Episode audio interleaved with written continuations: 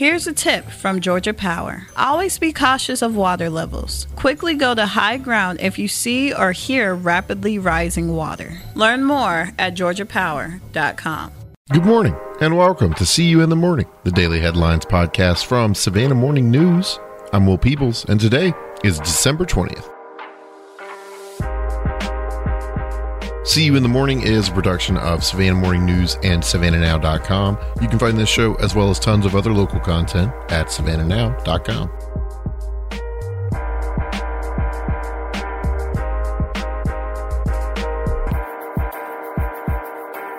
County commissioners will consider overhauling Chatham's animal control ordinance for the second time in less than three years during their biweekly meeting today.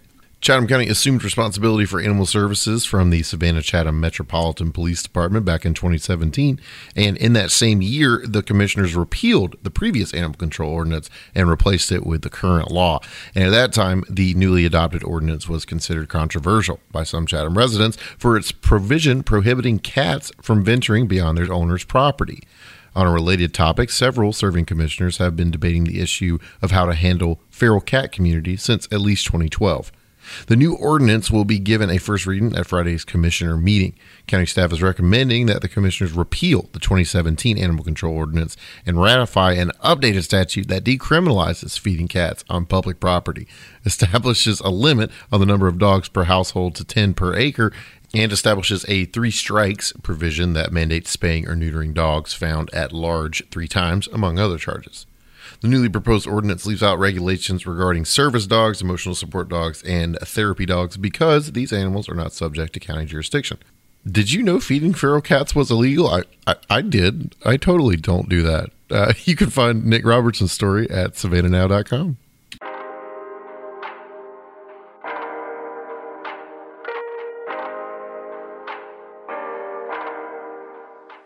Two Savannah police vehicles were damaged during a car chase that led from Midtown to Interstate 95 on Thursday. Around 3 p.m., officers were called to DeRenne Avenue between Bull and Montgomery Streets for a panhandling call slash complaint deriving from a vehicle, end quote, police spokeswoman Katura Green said.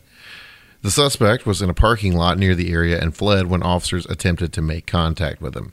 From there, police pursued the vehicle as it made its way to Interstate 16 all the way to the Interstate 95 exchange. On his way there, he hit two police vehicles before eventually uh, stopping and was apprehended.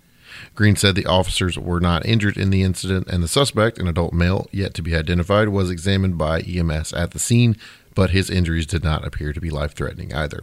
Yeah, if you're wondering what all that pileup was at the 16 and 95 interchange yesterday, that is uh, that's what it was, and you can read my story on it at savannahnow.com.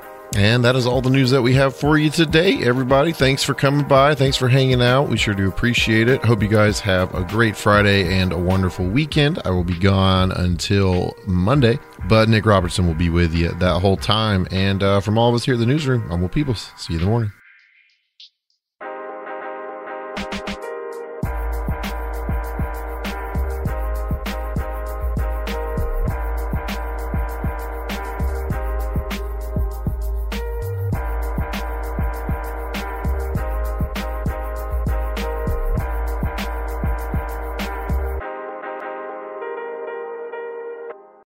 Here's a tip from our friends at Georgia Power. Never make your own electrical repairs to Georgia Power equipment. Let our crews do the dangerous work for you. Call Georgia Power at 888 891 0938 to schedule a repair.